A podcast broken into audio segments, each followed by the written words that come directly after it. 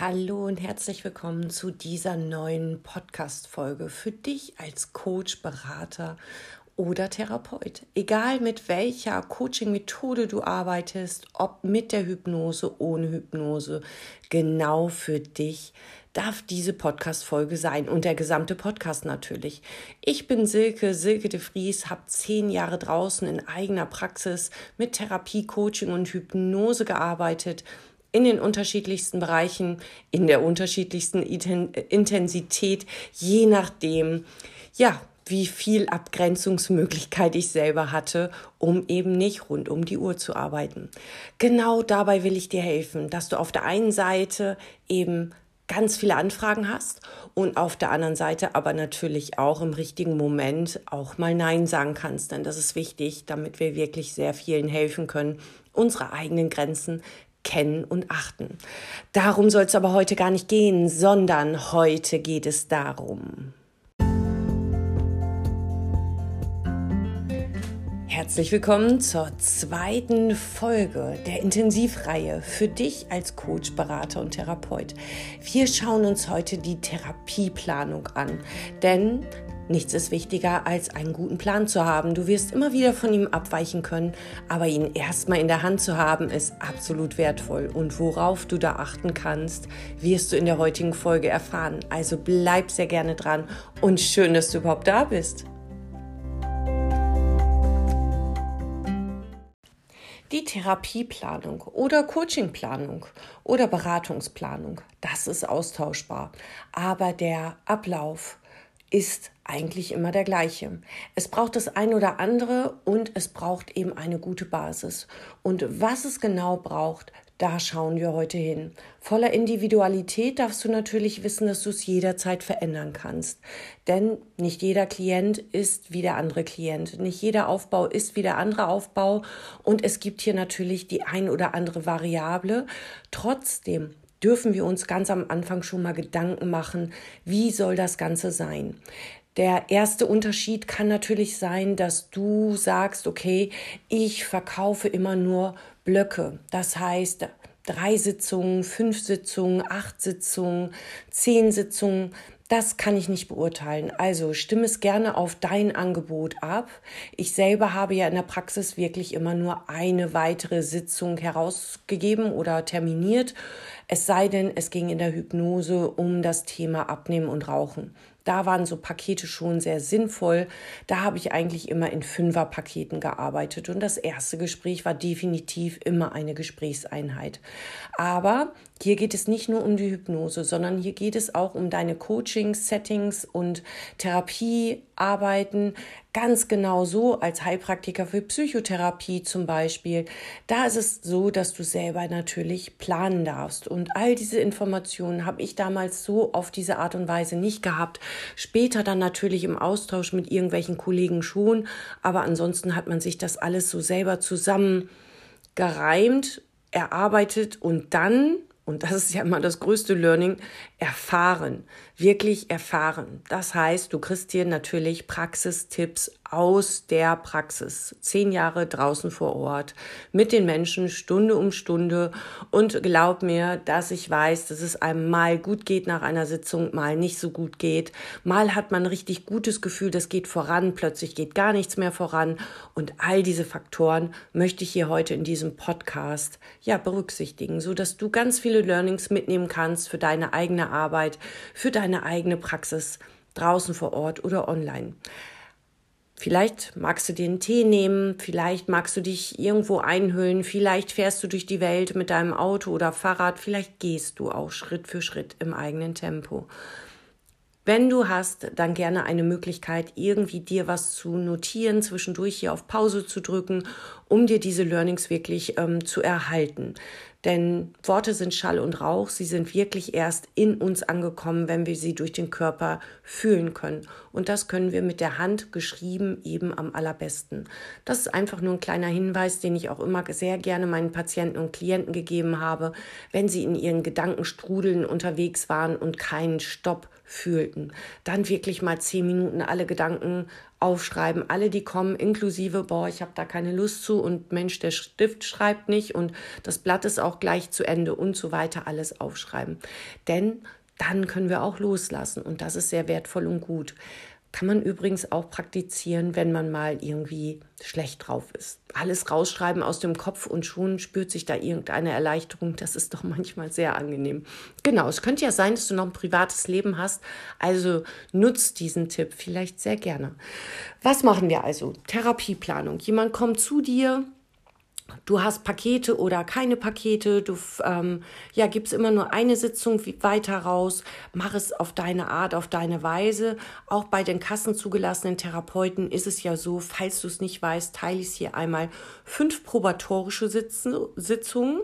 Das bedeutet, da überlegt man noch, können wir miteinander, können wir nicht miteinander, wollen wir wirklich miteinander arbeiten. Und dafür sind diese fünf Sitzungen natürlich sehr, sehr wertvoll, weil es ja in der Regel eben auch eine längere Therapie Therapie.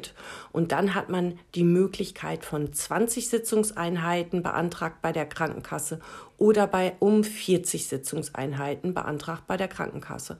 Auch mal für dich vielleicht sehr schön zu wissen, manchmal weiß man das ja so nicht, fand ich auch immer sehr wertvoll, das zu wissen, wie das da so abläuft, weil der ein oder andere eben manchmal nicht in unsere Hände gehört und genau der unter Umständen in die Therapie darf, Du kannst begleiten, solange bis der Therapieplatz ähm, wirklich frei ist. Und bis dahin kann man ja dein Coaching, deine Therapie oder auch deine Beratung in Anspruch nehmen. Ansonsten, wenn es eben jemand ist, der definitiv Therapie braucht, unterstützen wir bis dahin. Das zahlt in der Regel jedoch nicht die Krankenkasse. Was nicht unbedingt schlecht ist, weil die Motivation, in die Veränderung zu gehen, natürlich bei jemandem viel größer ist, wenn er dich persönlich bezahlt, als wenn die Krankenkasse bezahlt. Aber das nochmal für eine spätere Podcast-Folge vielleicht ganz interessant. Hier wollen wir jetzt aber wirklich in die eigentliche Arbeit gucken. Denn genau das verspricht dir deine intensiv Praxisreihe, damit du Stück für Stück wirklich ganz viele Learnings mitnehmen kannst, pro Folge jeden Dienstag neu und für dich wirklich voller Individualität aus deinen Fragen. Und falls du noch andere Fragen hast, lass sie mir wirklich sehr gerne zukommen. Diese Praxisreihe, auch wenn es dies hier jetzt die zweite Folge ist, die erste ist seit gestern raus, also wenn du es hörst, jetzt natürlich eine Woche und ist absolut herzlich willkommen bei euch und das freut mich sehr. So, los geht's. Therapieplanung. Denn, was du immer wissen darfst, als allererstes braucht es natürlich Rapport. Das wirst du auch wissen. Und der Rapport gestaltet sich ja auf individuelle Art und Weise. Den Rapport kannst du ganz interessant aufbauen, sowohl über deine Körperhaltung als auch dich in der Atmung und in der, ähm, in der Richtung deiner ähm, deines Blickes ähnlich zu machen. Sowohl auch in dem Inhalt des Gesprächs, gerade Menschen, die noch nie bei uns waren, sprechen noch anders, die denken noch anders. Das ist noch mehr in der Erklärung, gar nicht nur im Erzählen, sondern ich erkläre und sage sofort, warum habe ich das denn gemacht? So unterhält man sich draußen in der Welt. Und das ist ganz spannend erstmal das nehmen, so wie sie uns das geben und dann einfach mal zwischendurch wertschätzen. Da haben sie auch viel gemacht. Da haben sie sich ja auch wirklich Mühe gegeben. Dann kannst du es utilisieren, nutzbar machen auch, dass sie sich so angestrengt haben. All diese Sachen kann man damit reinbringen. Du kannst mit der Stimme dich ähnlich machen? Ist derjenige sehr aktiv und schnell in der Stimme? Bist du es vielleicht auch? Und manchmal machen wir es wirklich automatisch durch unsere Spiegelneuronen. Und dann sind wir ganz, ganz ähnlich. Und auch das hilft, den Rapport aufzubauen. Das Energieniveau, ja, diese Aktivität, die dein Gegenüber, ist er sehr träge? Bist du vielleicht auch erst träge. Von dir braucht es so ein bisschen Chamäleon-Fähigkeiten. Ja, erstmal so ein bisschen träge mitgehen oder sehr aktiv mitgehen und dann in ein gesundes, in eine gesunde Balance hineingleiten. Du kannst in den Repräsentationssystem mitgehen, WAKOK, visuell in deiner Wortwahl, wenn dein Klient visuell unterwegs ist, auditiv in der in, deine, in deinen Worten, wenn er sehr auditiv unterwegs ist oder kinästhetisch. Ich fühle das, ich spüre das und das ist wie sein Klotz auf meinem, meiner Brust. Und damit kann man wunderbar arbeiten, ja, wenn sie dir solche Dinge präsentieren und geh genau damit, auch da wieder Chamäleon von dir. Auch du wirst Hauptrepräsentationssysteme haben, aber es braucht von dir ein Training, dich einzustellen auf die Repräsentationssysteme deines Gegenübers. Und bitte Interesse, Interesse am anderen und ein Aufbau von Nähe. Ganz wichtig. Und wenn du jetzt schon den Stift in der Hand gehabt hast und würdest dir jetzt die ersten Buchstaben angucken, Körperhaltung K, Atmung A, I ist Inhalt des Gesprächs, S ist Stimme, Energieniveau ist E, Repräsentationssysteme ist R, Interesse am anderen ist I, Nähe ist N. Dann heißt es Kaiserin. Auch eine tolle Brücke, oder? Eine tolle Brücke, die du dir einfach vielleicht beim Gespräch oben auf dein, ähm, ich hatte immer so ein Klemmbrett, habe ich eigentlich heute noch und kriegen auch immer alle meine Hypnose-Ausbildungsteilnehmer zugeschickt, so ein Klemmbrett in den Sitzungseinheiten, einfach um alles zusammen zu haben, damit kein Blatt durch die Gegend weht und so weiter. Schreib dir doch einfach vielleicht mal jetzt so am Anfang Kaiserin oben links auf dein Klemmbrett oder rechts oder unten oder wie auch immer du das handhaben möchtest, einfach um dran zu denken. Zur Übung. Am Anfang darf es einfach auch so kleine Spiegzettel geben. Wir können nicht alles wissen ganz am Anfang. Das Wissen kommt Stück für Stück für Stück immer näher zu dir. Genau. Also so sorgen wir in der ersten Sitzung für den Rapportaufbau, äh, eben auch vor allen Dingen mit Interesse an dem Thema. Und dann gibt es eine Zielklärung. Was möchten Sie erreichen? Wohin möchten Sie? Wie soll es sein, wenn es gut ist? Woran würden Sie erkennen, dass es gut ist? Und jetzt ein ganz wichtiger Hack. Zu wie viel Prozent möchten Sie, dass es gut ist? Und zu wie viel Prozent möchten Sie, dass es so bleibt, wie es ist? Und lass dir zwei verschiedene Zahlen geben. Zu wie viel Prozent soll es gut werden? Weil alles hat seinen Preis. Alles. Und auch Veränderung hat ihren Preis.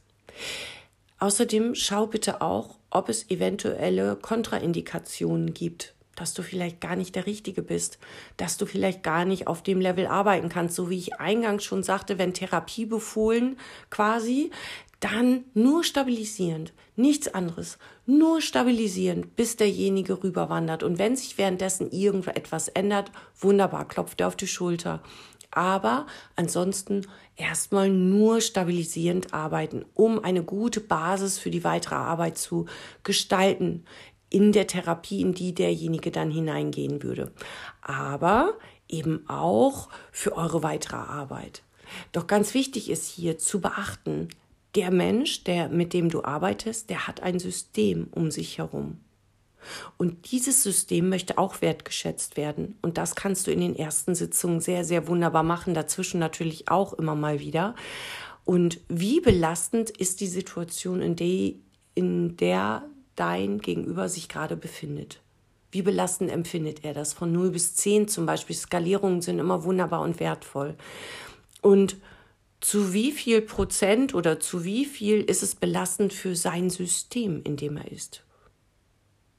Und da mal hinzuschauen. Vielleicht ist es ja für das System gar nicht belastend. Und schon weißt du, dass du mehr hinschauen darfst, dass du etwas in die Veränderungsmotivation hineingibst. Denn wenn das System hindert, dann braucht es ganz viel Kraft für deinen Klienten, um sich zu verändern.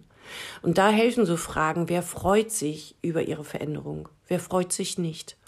Wie soll es sein, wenn es gut ist?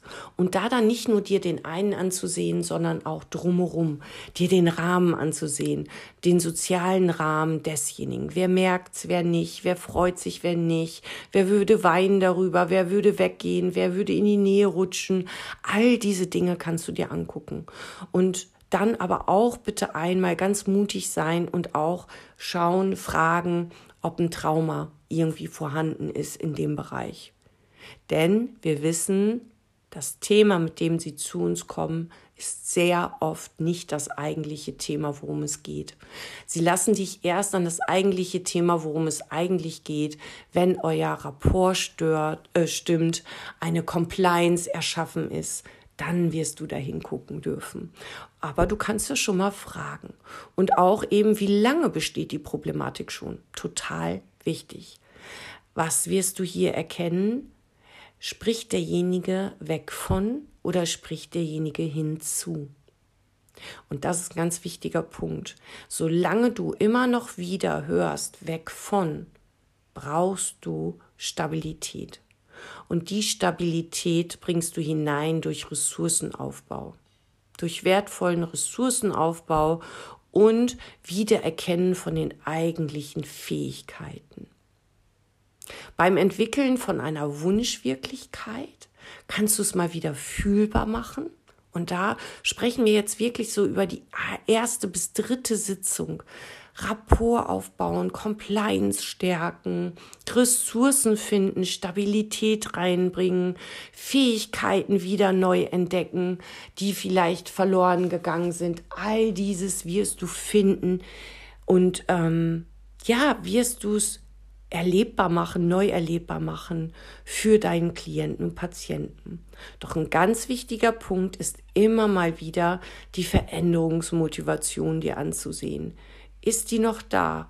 Oder ist es vielleicht durch das System, in dem derjenige lebt, auch unter Umständen die bestmöglichste Verhaltensweise, die er zeigen kann, um eben dem Druck aus dem Weg zu gehen? Und da darfst du immer mal wieder hinschauen, wenn du deinen Klienten begleitest in die Veränderung und du merkst, es geht nicht richtig, es funktioniert nicht richtig. Und ihr arbeitet ja in der Regel auch im Bewussten, also gesprächsorientiert, verhaltenstherapeutisch, tiefenpsychologisch oder analytisch. Dann ist ja immer der kognitive Verstand mit drin, der ja auch in den gewohnten Mustern denkt. Auch Denken ist ein Gewohnheitsmuster. Während wir ja in der Hypnosetherapie das abgeben an die innere Instanz, an das Unterbewusste, was ja auf viel mehr ähm, Fähigkeiten, Ressourcen, Möglichkeiten, Lösungen zugreifen kann, was uns im Bewussten manchmal gar nicht geboten wird. Und dann hat man irgendwie das Gefühl von, hm, kann es aber nicht benennen. Und in der Hypnose haben wir es dadurch natürlich sehr viel leichter, auch mit den Methoden, die unter Umständen einfach ganz andere Möglichkeiten eröffnen, Blickrichtungen eröffnen, weil Bilder auftauchen und so weiter. Das haben wir ja im gesprächsorientierten Therapiebereich nicht so intensiv. Das kannst du ein bisschen reinziehen über den Hypnotalk, über WACOG, aber eben nicht so intensiv wie in der Hypnose. Und schauen wir uns jetzt mal die erste, zweite, dritte Sitzung an. Da hast du Rapport aufgebaut, Compliance gebaut, Fähigkeiten erinnert, Ressourcen äh, zur Stabilisierung reingebracht, vielleicht noch ein paar Übungen mit nach Hause gegeben, Klopftechniken und so weiter, die ja meine Hypnose-Teilnehmer zum Beispiel unterstützend auch in den Fachkursen kriegen, einfach damit sie noch etwas mit nach Hause geben können und nicht nur eine Selbsthypnose, sondern eben auch irgendwas in der Handlung, sodass derjenige sich auch selber immer besser helfen kann, bis die Veränderung wirklich ganz lebbar und da ist. Aber es kann eben sein, dass unter Umständen du etwas ändern sollst und nicht dein Klient sich in die Umsetzung traut. Und dann stehst du da und sagst, das klappt nicht. Aber das ist nicht so, sondern Widerstände tragen die Lösung in sich. Dann braucht es eine Widerstandsanalyse. Schau dir an, wann ist es mehr, wann ist es weniger, wann ist es dies und wann ist es das. Und das taucht in der Regel schon in der dritten, vierten Sitzung auf. Da kannst du schon mal hinschauen. Widerstände. Ähm, sind Blockaden und wofür braucht man diese Blockaden? Und wenn derjenige nicht in die Veränderung gehen kann, wird es Gründe geben und schau dann erst bei demjenigen und dann schaust du ins Umfeld. Wer muss was machen, damit es auf jeden Fall nicht klappt? Und was muss passieren, damit du auf jeden Fall demotiviert bist? Und all diese Sachen kannst du dir anschauen. Macht aber im Hintergrund für dich nochmal deutlich, dass du noch mehr an der Basis arbeiten darfst. Und wenn du dann fragst, wie schaut es denn aus? Dann kannst du erkennen, dass in den Worten unter Umständen immer noch ein Weg von ist. Also brauchst du mehr Basisarbeit. Und dort kannst du zum Beispiel auch mal, kennst du vielleicht auch selber, wenn es in die Veränderung gehen soll, dass wir Ambivalenzen in uns haben. Denn alles hat seinen Preis. Mache ich das eine, kostet es mich das. Mache ich das andere, kostet es mich das. Und das haben deine Klienten, Patienten, Coaches auch. Jedes Ding hat seinen Preis. Und diese Ambivalenz dürfen wir uns angucken. Was spricht für das eine, was spricht für das andere? Auch da im Kognitiven, nutzt da gerne das Blatt Papier, lass es aufschreiben, damit es durch den Körper fließt. Auch hier haben wir in der Hypnose nochmal ganz andere Möglichkeiten. Da brauchen wir die Ambivalenzen nicht mal im Detail aufzählen, sondern das Unterbewusste lässt alles in die eine Seite reinfließen, was für den eine, für die eine Richtung steht und alles in die andere Seite fließen, was für die andere Richtung steht. Und das geht halt so wunderbar und wertvoll hypnotherapeutisch. Und genau darum finde ich ja auch immer die Hypnose so viel entspannter. Es geht kognitiv auch, da braucht es aber mehr Zeit und mehr Veränderungsmotivation als in der Hypnose. Weil in der Hypnose kommen wir ja um die Widerstände drumherum und um die Hindernisse auf ganz anderer Ebene, weil das Unterbewusste einfach wahnsinnig schlau ist und kreativ und ganz viele Möglichkeiten in sich hat. Im kognitiven kannst du es aber auch. Also schau dir dann die Ambivalenzen an, denn jede Veränderung hat ihren Preis und nichts zu ändern hat natürlich auch seinen Preis. Aber ist manchmal das Leichteste.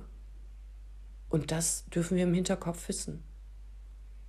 Und während du das dir so verdeutlichst vielleicht, ist dir vielleicht jetzt noch klarer, dass du an der Basis, ich bin es mir selbst wert, in die Veränderung zu gehen, arbeiten darfst. Die Selbstwertthematik steht so tief dahinter bei fast allen Veränderungsprozessen.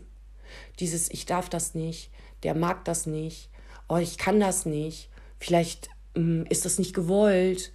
Also ganz viel Abwertungsangst ganz viel, ich muss, der Preis ist zu hoch, jemand anders drückt mich klein, jemand anders will die Veränderung nicht, jemand anders will diese eine, äh, den einen Vorteil für sich nicht hergeben, ich bin nicht stark genug, ich komme da nicht gegen an, ich könnte endlos weitermachen. Dahinter stehen so viele Themen zum Thema, ich bin es mir wert, in die Veränderung zu gehen, dass du da immer mal wieder hinschauen darfst und damit steigerst du auch die Veränderungsmotivation und die Veränderungsmotivation brauchst du, um Veränderung lebbar zu machen. Worte sind Schall und Rauch, meine genauso, habe ich dir eingangs schon gesagt. Lass sie an dir vorbeifließen und du wirst sie nicht erinnern, vielleicht mal irgendwann, oh, da hat die Silke was gesagt. Aber Wissen ist so lange ein Gerücht, bis es im Körper angekommen ist. Und so ist es mit Veränderungen auch. Veränderungen sind erst lebbar, wenn sie im Körper angekommen sind. Und das geht erst, wenn ich mich in mir gefüllt fühle, dass ich mich traue, das zu tun.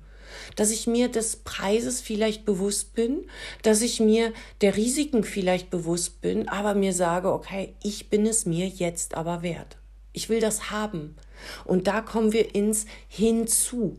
Du wirst erst die Veränderung wirklich lebbar, spürbar machen, bleibend, bleibend, auch ein großer Unterschied, bleibend, wenn genug Veränderungsmotivation da und das Gefühl von ich bin es mir wert vorhanden ist.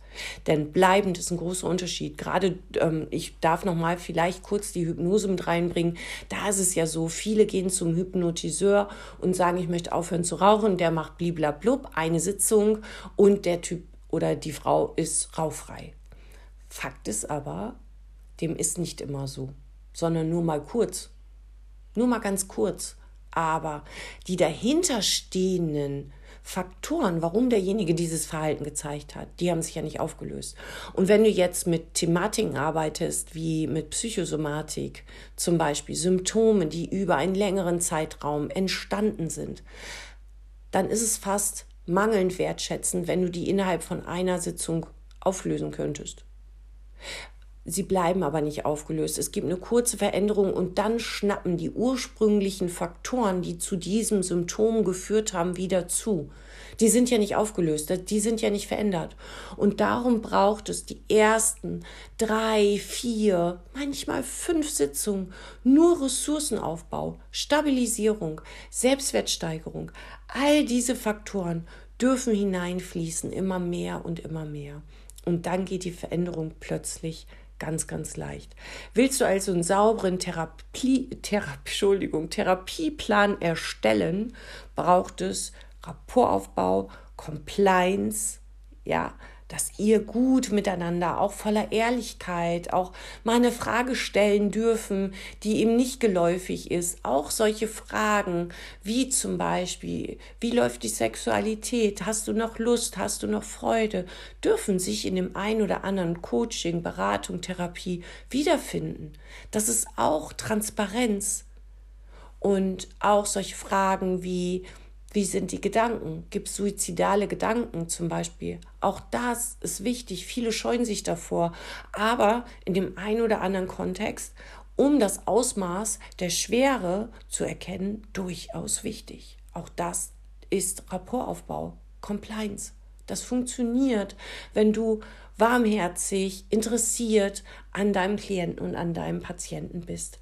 Das bedeutet immer mal wieder Sitzung von Sitzung schauen, denken wir noch weg von oder hinzu und dann weißt du ganz genau, wenn das weg von sich auflöst und mehr hinzu passiert, dann kannst du den Zielzustand lebbar machen, fühlbar machen, entwickeln, die Wunschwirklichkeit immer wieder ins Gespräch bringen, immer wieder spüren lassen, wie wunderbar lecker das neue Leben sein darf.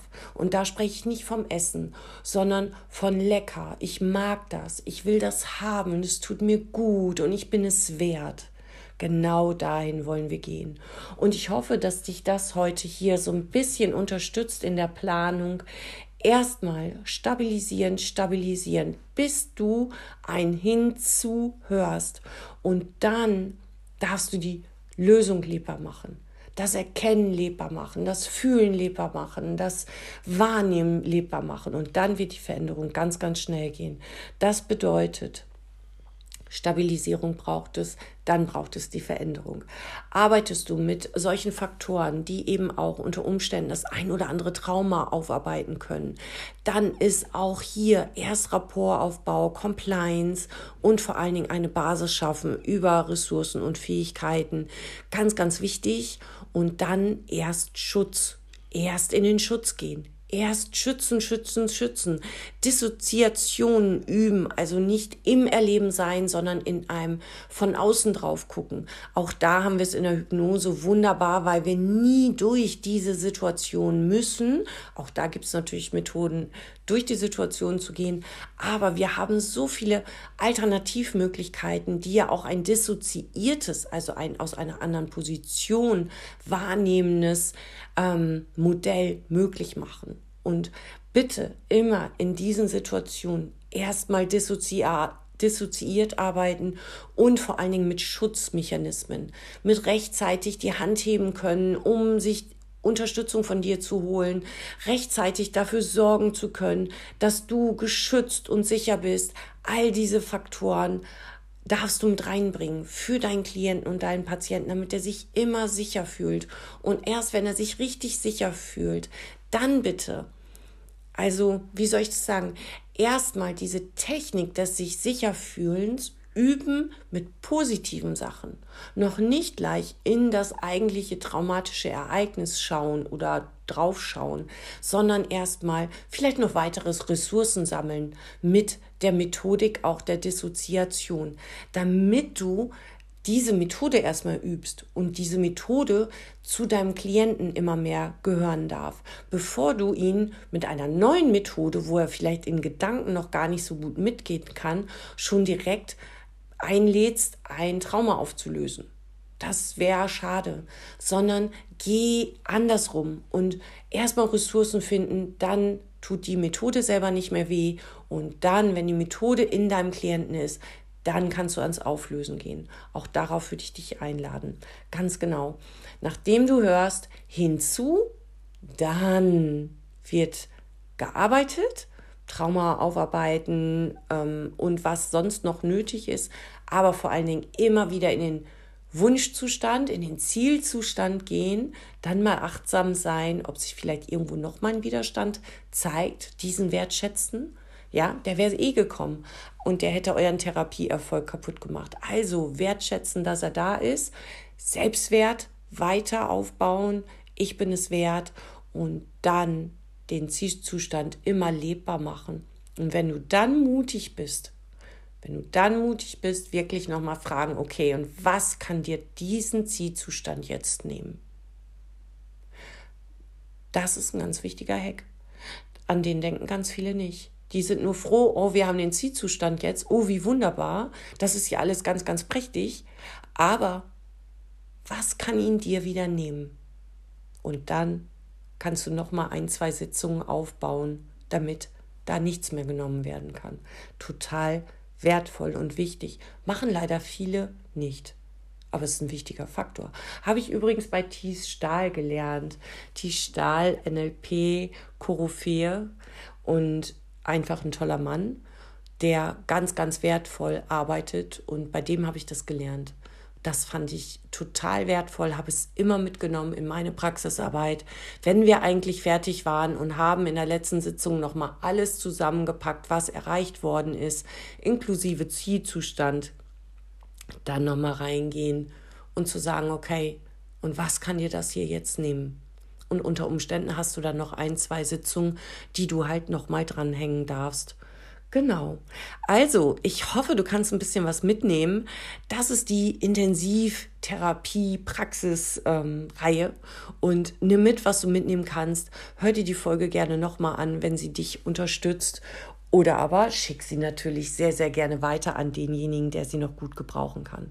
Ansonsten bedanke ich mich erstmal bei dir und gleich gibt es den Blick auf die nächste Sitzung, äh, auf die nächste Sitzung, auf die nächste Möglichkeit für dich nächsten Dienstag vorgeplant, denn nächsten Dienstag, wenn du die nächste Podcast Folge hörst, liege ich am Strand in Portugal und ich glaube, ich werde eine Woche ähm, ja, Handy Detox nutzen und einfach mal atmen, damit die Kreativität in meinem Kopf wieder losgehen kann.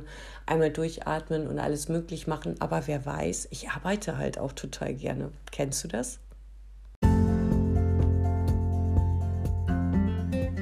Und nächsten Dienstag wartet auf dich in der nächsten Folge der Intensivpraxisreihe. Wie viel Patienten, Klienten schaffe ich am Tag? Mega spannend. Für dich ganz sicher, ganz, ganz wichtig, auch da auf deine Ressourcen aufzupassen. Denn im ersten schauen wir ja immer nur, wie kriege ich Klienten, Patienten. Doch auch hier schon ein gutes Maß im Vorhinein zu haben, damit nicht nur dein Unterbewusstes irgendwie dir Grenzen setzt und du unter Umständen gar nicht ins Handeln kommst. Und da könnten deine eigenen inneren Widerstände liegen, das unter Umständen gar keiner bucht bei dir. Und damit dir das nicht passiert und wir hier alles auf grün stellen, damit du eine gut laufende Praxis oder Online-Praxis hast, genau darum kann es wichtig sein, dass du dir auch die nächste Folge anhörst. Denn unbewusst passiert so viel mehr, als wir glauben, dass es manchmal ganz erschreckend ist.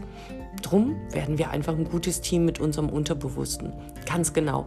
In diesem Sinne danke ich dir fürs Zuhören. Freue mich aufs nächste Mal. Falls du die Podcast-Folge weiterschicken möchtest, unbedingt. Aber im Hintergrund behalte bitte noch eine wichtige Information. Du weißt, dass ich in der Hypnose ausbilde und ich bilde aus ab dem 8.9. wieder in der nächsten Reihe, in der nächsten Runde, vormittags und abends, je nachdem, wie du viel besser kannst. Aber einen Goodie möchte ich dir einfach nicht vorenthalten. Bis zum 15.06. haben wir noch den Frühbucherrabatt und danach gehen wir in den eigentlichen Preis. Damit du dir den Früh Frühbucherrabatt aber sichern kannst, solltest du einfach nochmal auf die Website klicken. Ich verlinke dir hier unten alles und ich freue mich von dir zu hören. In diesem Sinne, habt eine schöne Zeit und ja, in der nächsten Folge aus Portugal. Also nein, aus hier Emden, aber ich bin in Portugal. Alles Liebe.